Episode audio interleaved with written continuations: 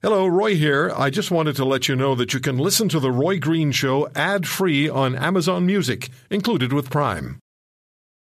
Wyndham Hotels and Resorts makes travel possible for all. Whether it's the long haulers looking for a great cup of coffee, a roomier rest for the on-a-whim road trippers, or a place to make summer memories with the whole family. No matter who you are, where you're going, or why, with 24 trusted brands to choose from like La Quinta, Days Inn, and Super 8, your Wyndham is waiting. Get the lowest price at WyndhamHotels.com. Restrictions apply. Visit website for more details. He has Parliament Hill on speed dial, and they know when the phone rings, no comment is not an option. This is The Roy Green Show.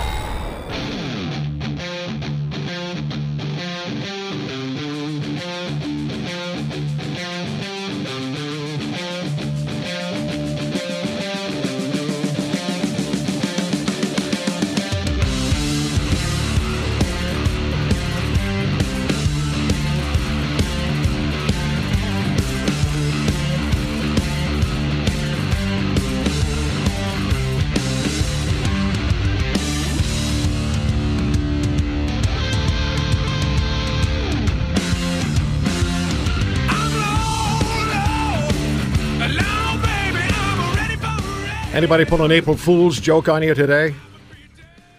I like the one that the Canadian Forces put on Twitter. And I mentioned it on at The Roy Green Show a little earlier. We're happy. Here's what they posted. We're happy to announce our newest technology that renders vehicles, equipment, and even CAF members completely invisible to the naked eye. We give you the fully operative obstructive light refraction system. And then in brackets, the acronym FOOLS. So I tweeted, clever, April 1st, and acronym is FOOLS. Thanks for what you do. And indeed, thanks for what you do, everybody in the CAF. It is April Fool's Day. It's also Easter Sunday, and that is more important than April Fool's Day. Happy Easter Sunday, everybody. We're... today, going to be talking with a number of people who have a great deal to say, have their own stories to share with us. One of them is Dan McTeague, a former Liberal member of Parliament. Well, I was talking to Dan yesterday before we went on air with the story about gasoline prices. He was telling me about some of the things that had happened with his interactions with Mr. Trudeau. And I said, no, don't just tell me. Let's do this on the air. And so he'll join us next hour, former Liberal MP, 18 years he was a Liberal MP.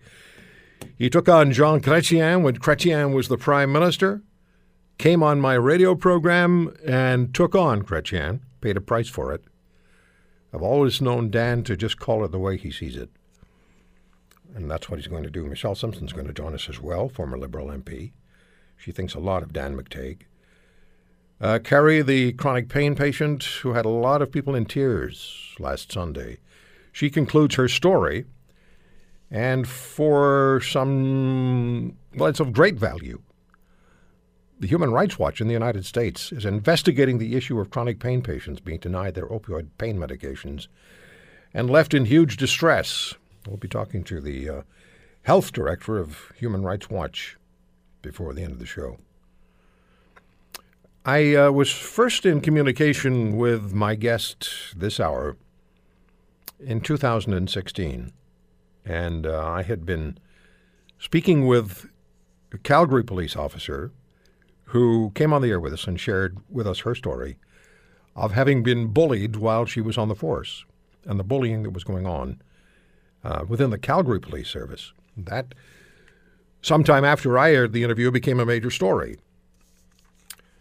And I became aware of Mr. Don Goss at that time, and he and I exchanged some emails.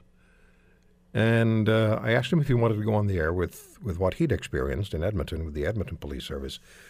But he wasn't quite ready at the time. So about 2 weeks ago, I received an email from Don, and we talked.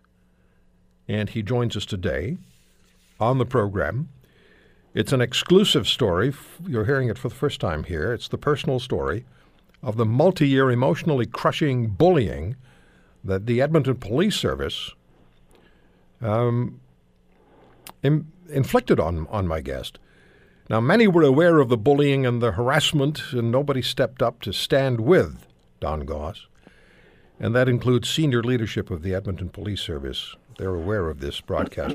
I think some people may have helped out along the way a little bit, but not nearly enough to make a major difference. Don is an electronic surveillance technician. He was with the electronic surveillance detail. They did surreptitious installation of video, audio, and other specialized equipment to assist the Edmonton Police Service in a various number of investigations.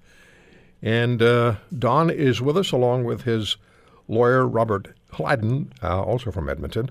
Don, Bob, thank you for having the confidence to tell your story here. Hey, Roy, thanks for having us on your show. Appreciate this opportunity. Happy Easter to everyone. And I just need to make a quick comment on what you said before we came on air. We have a solution here in Alberta for high gas prices, if anyone's interested, but it involves pipelines. I thought I'd just throw that in. Now, why didn't I think of that? That's a good one. Buy some of our oil, folks. But anyways, I digress. Yeah. Bob, good to talk to you as well. Yes, thank you. It's good to be on. Thank you. Don, let's begin. Where now I talked about the responsibilities you had, but maybe you can flesh it out a little bit more for us about where you worked within the Edmonton Police Service, what your duties were, what you were expected to do on a daily basis. Well, I need to start out by saying I have an abundance of respect for the vast majority of the people who work at the Edmonton Police Service, and for that matter, all the police services across the country.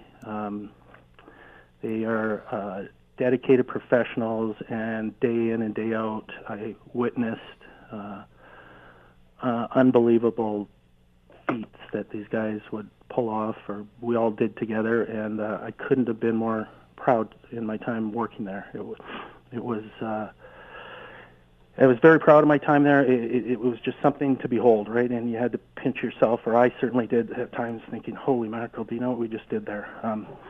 I also need to exercise an abundance of caution, because a lot of the work we did, I'm sure most people can appreciate, was sensitive in nature, and I certainly can't, there's things I can and can't talk about, and it disappoints me in a lot of ways that it's come to this, Roy, because I've done everything possible through the channels available to me when I was still employed there to try and get this to a reasonable resolution. Mm-hmm. And, but that being said, my responsibilities included the electronic support for files that were brought to us from various different sections in electronic surveillance. So that was very important work, extremely important work. For sure. So let's start at the end and then work back to the beginning, as it were. When you left the Edmonton Police Service, what condition were you in emotionally? Well, physically and emotionally, I was a broken guy. I don't know. It's difficult to describe because my background. And just if I could frame a little bit of my background so people can understand kind of where I'm coming from on this. I spent over 25 years in the telecom business. I spent just under a year with the RCMP and Protective Technical Services before I started with EPS in 2006. And, I'm a big guy. I'm an athletic guy. Played lots of rugby, hockey, survived three brothers growing up. That was probably the most difficult part. But in any case, I think my background, my tenure in other jobs, what I excelled at, everywhere I worked, I was, by all accounts, well suited, to do the job I was doing. But, by the time I left, I was physically broken. I was mentally broken,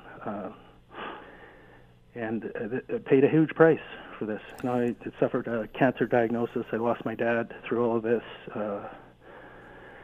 and my immediate family paid a a huge price too, watching me go through all this. Yeah, I'm sure. Don, let me just stop there. We'll take a quick break, and then we'll come back, and we'll talk about how it all began and how it evolved, and what was done and what wasn't done, and how you were left to your own survival. We'll do that with Don Goss and with his lawyer, Robert Laddin. We'll come back on The Roy Green Show. It's the Chorus Radio Network. He doesn't like bullies, and he'll call them out. This is The Roy Green Show.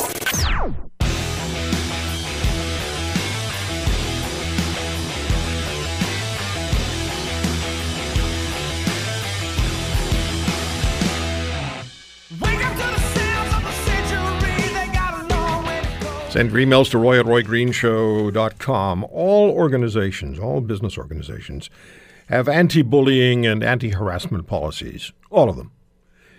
And they're supposed to be followed, and they're supposed to be paid attention to, and if you're being bullied, that is supposed to be dealt with.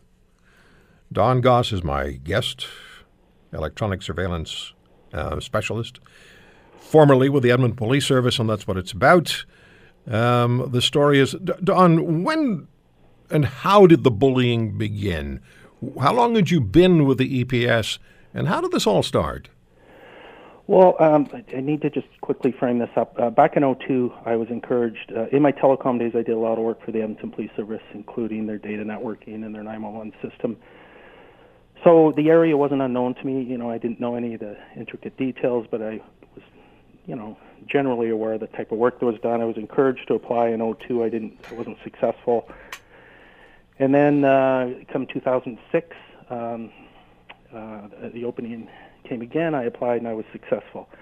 Now, what needs is a very important piece of information that people need to understand is I am the third co-worker of this individual to leave the employment of the Edmonton Police Service under similar circumstances. So... all in the same department? All in the same department, working with the same individual. Three of us have left now. Highly specialized. You think of the money and time spent, you know, for our specialized training, mm-hmm. The intricacies of the job, a lot of taxpayers' money to get it trained and up to speed. Yeah. So how did it begin? So my second week on the job, my sergeant took me aside. And by the way, I know my two predecessors, one particularly well. So I was aware of the history, not all the details, but some of the general history of problems going on. So it was enough of a concern for my sergeant to take me aside within my first 2 weeks of employment and say, hey, look, this individual's got some history, there's some problems. I'm concerned how this is going to move forward and how you're going to handle this, so on and so forth. So we came to an agreement that we'd have open communication and talk about it and try and hit it off at the pass if it were, in fact, going to repeat itself. Mm-hmm. So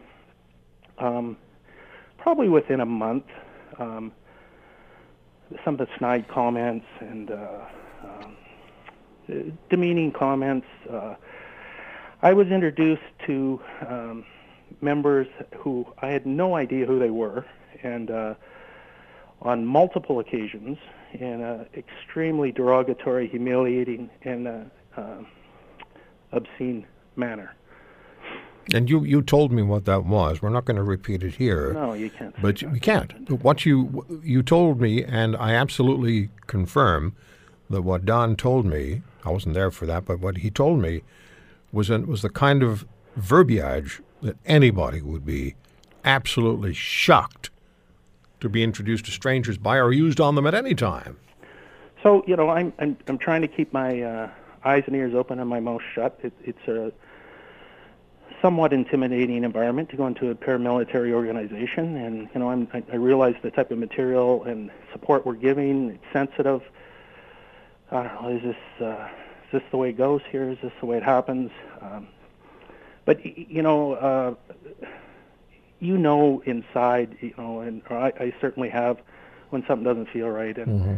It made me sick to my stomach to hear that. So I respectfully said, you know, this needs to stop, which brought on more derogatory comments, and, you know, I was weak and suck it up and so on and so forth.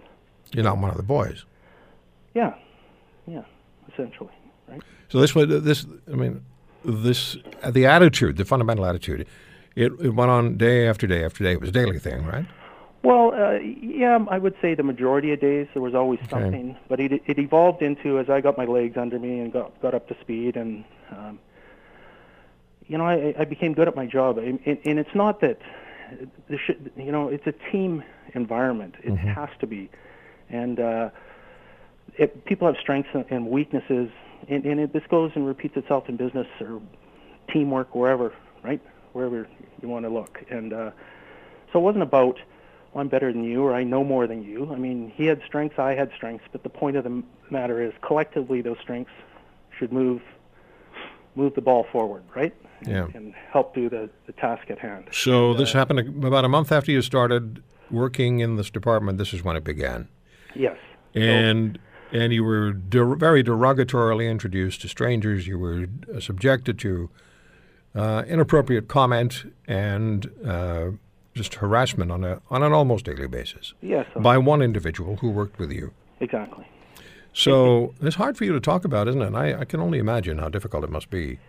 It is. You know, I'm a big, strong guy. The last thing I thought, you know, I could barely put a sentence together by the time I left the employee there. What do you say to people who would say, well, you know, if somebody's giving you a hard time at work, let them have it back. I mean, it wears you down because you don't want to fire people back. You don't want to use the same tactics. Of course not. But it wears you down. So if people say to you, "Why didn't you just deal with him?" What do you say to that? Well, he was a long tenured employee.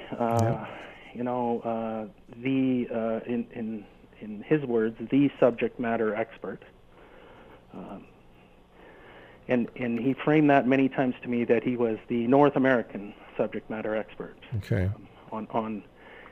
You know, a common phrase or claim he had was he's taught half the world our trade. Mm-hmm. So, you know, I'm conscious of the fact that, you know, he had a lot more experience in the business than I did, a lot more tenure. And I'm talking to my sergeant saying, you know, this stuff's going on, it's not right. And yeah, I know, Don. I'll talk to him again. Yeah, I get it. You know, I know you get it. I'll talk to him again. But, you know, what happens, in my opinion, is as these things go longer and unchecked, it just empowers the individual. Was there obscenity involved on a regular basis? I mean, was he... Yeah, there was a lot of obscenity. It evolved into, you know, my body type was criticized, the size of my head, the manner in which I ate. He said he couldn't stand. My technical background, I wasn't professional. The work I did, he'd criticize on a regular basis. He'd take over jobs on a regular basis. Contradicted many of my decisions, which were solid decisions. Mm-hmm. And, you know, we'd go behind, you know, this would be done behind your back. He'd go to investigator after I'd made a plan to do X, and he'd go and contact them without any input from myself, and now we're going to make it Y, and then you know, it's just undermining.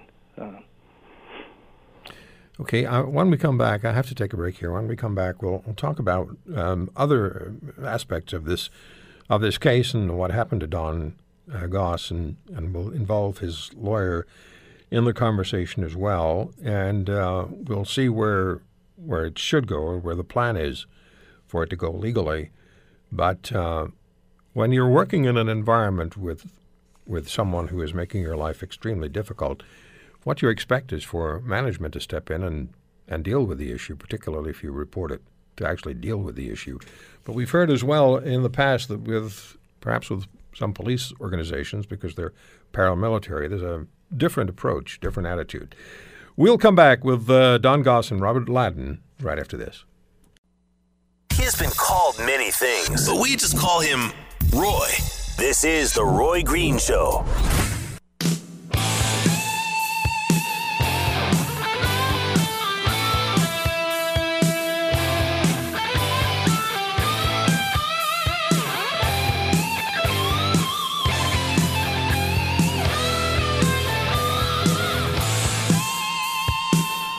I'm on Twitter at The Roy Green Show. Follow us there, and you can listen back and download any program, any segment that we air on my webpage, RoyGreenshow.com, in the podcasts.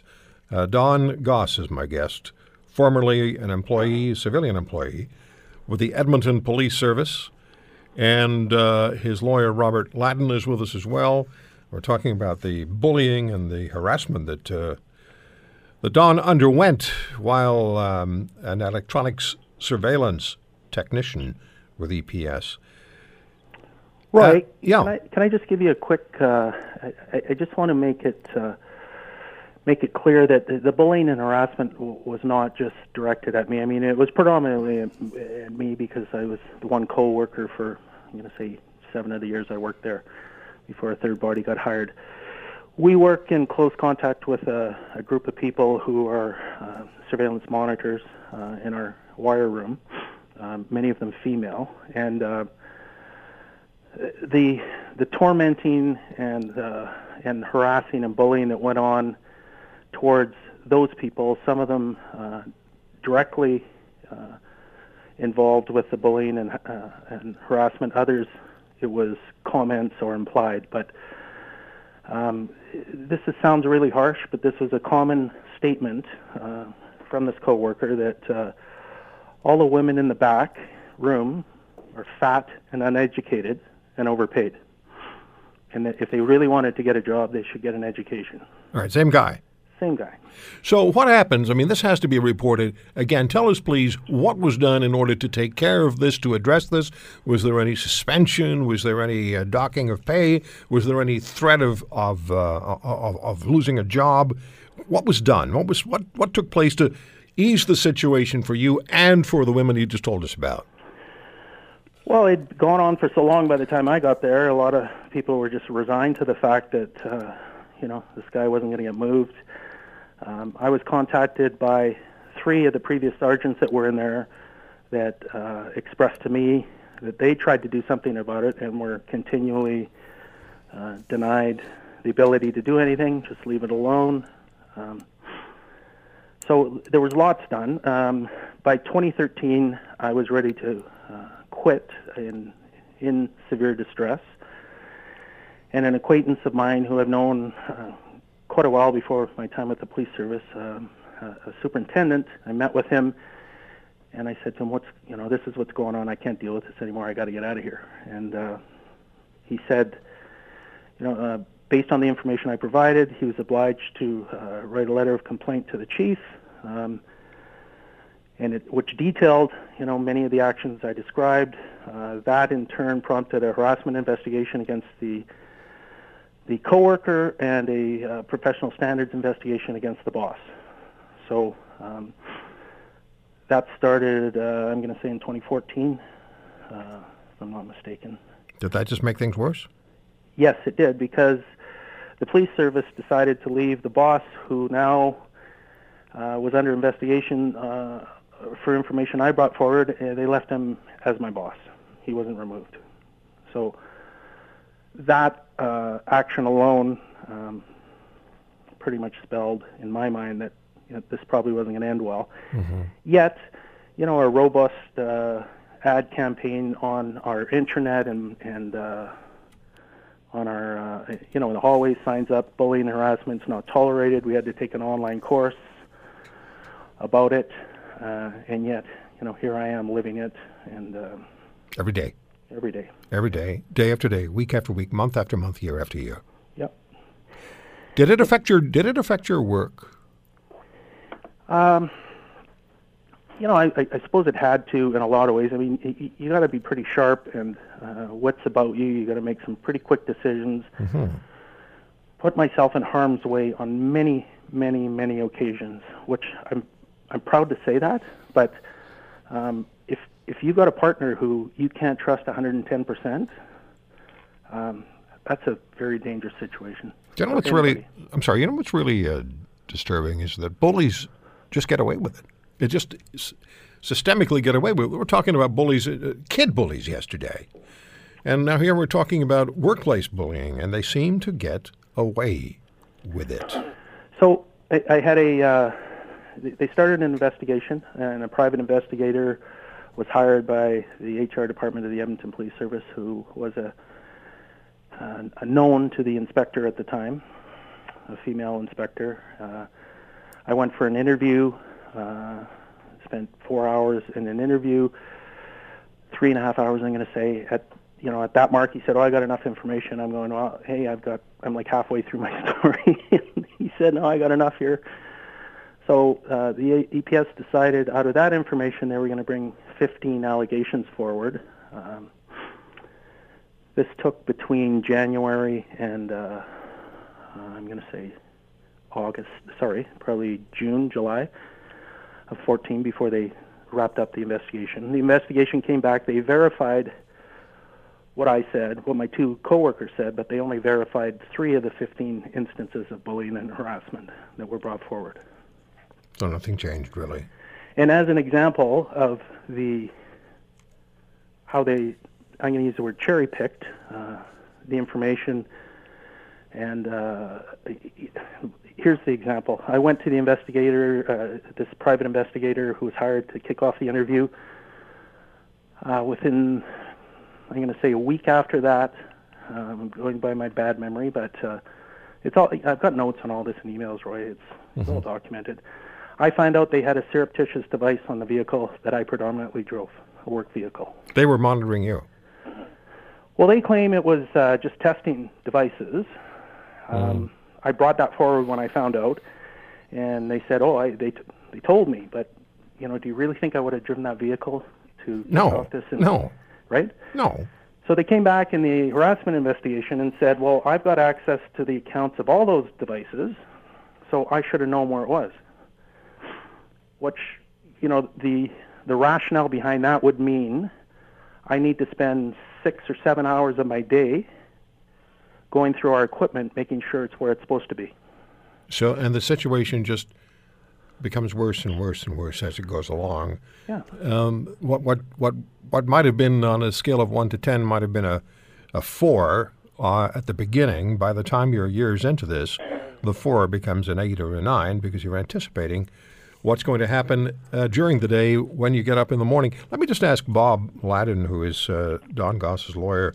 Bob, is there something you want to add to all of this? Is there a lawyer's perspective that needs to be heard here? Well, it's interesting because doing a lot of criminal defense work, I go to court and have many times where the sort of work that Don does results in an affidavit, search warrant, tracking warrant, and these things come before the court. But rarely do you get to hear what Don talks about, which is a systemic problem within the organization. So you've got city police. Edmonton City Police have a chain of command, the Police Act, police regulations, discipline. So it's fairly regimented, and it's a tried and true proven process.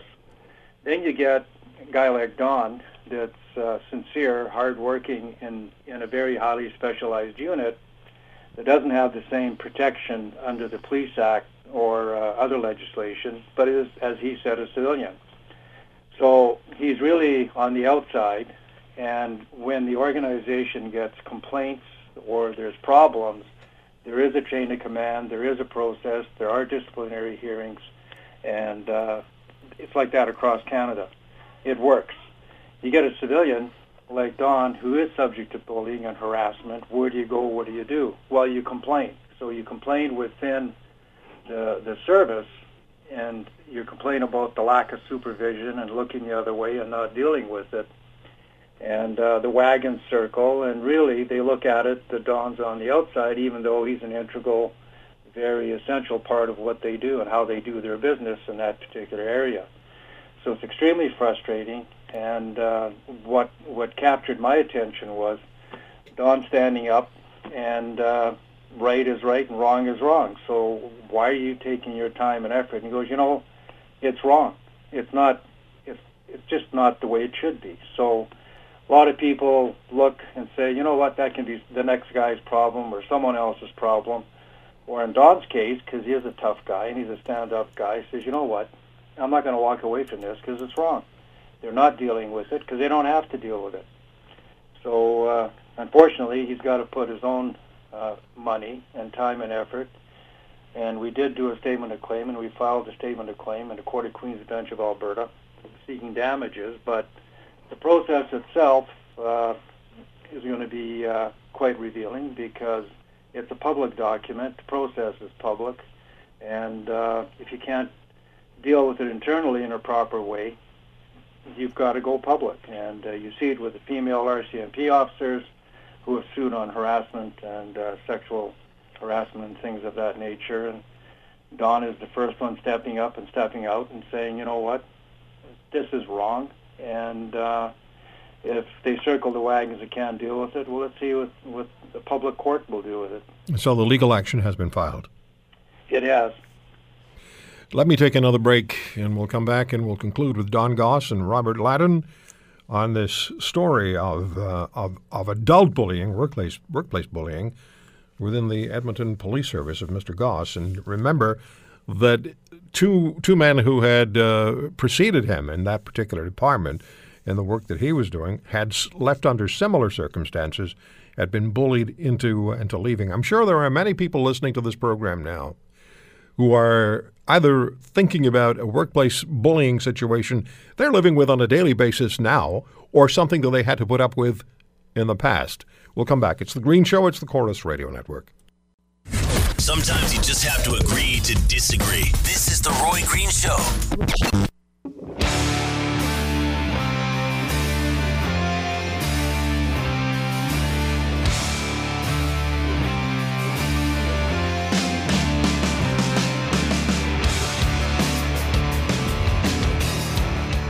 Dan McTeague was a Liberal MP for 18 years. He'll join us at the top of the next hour. And he's going to share his concerns about the current Prime Minister. And the reason that he's no longer, as I understand it, no longer even remotely interested in running for the Liberals, and he may not even be a member of the party any longer, has to do specifically and directly with the Prime Minister of this country. Back to Don Goss and his lawyer, Robert Laddin, and Mr. Goss's experience with Edmonton Police Service and the bullying and the emotional harassment that was taking place. We have about 4 or 5 minutes left, Don. Let me just ask you to say what needs to be said. If something we haven't covered, something that you really want to get out, go ahead, please. You know what? We could go on a couple hours here, Roy. I know we could, easily. And I really appreciate the time. A couple examples and how the situation devolved and it needs to be heard.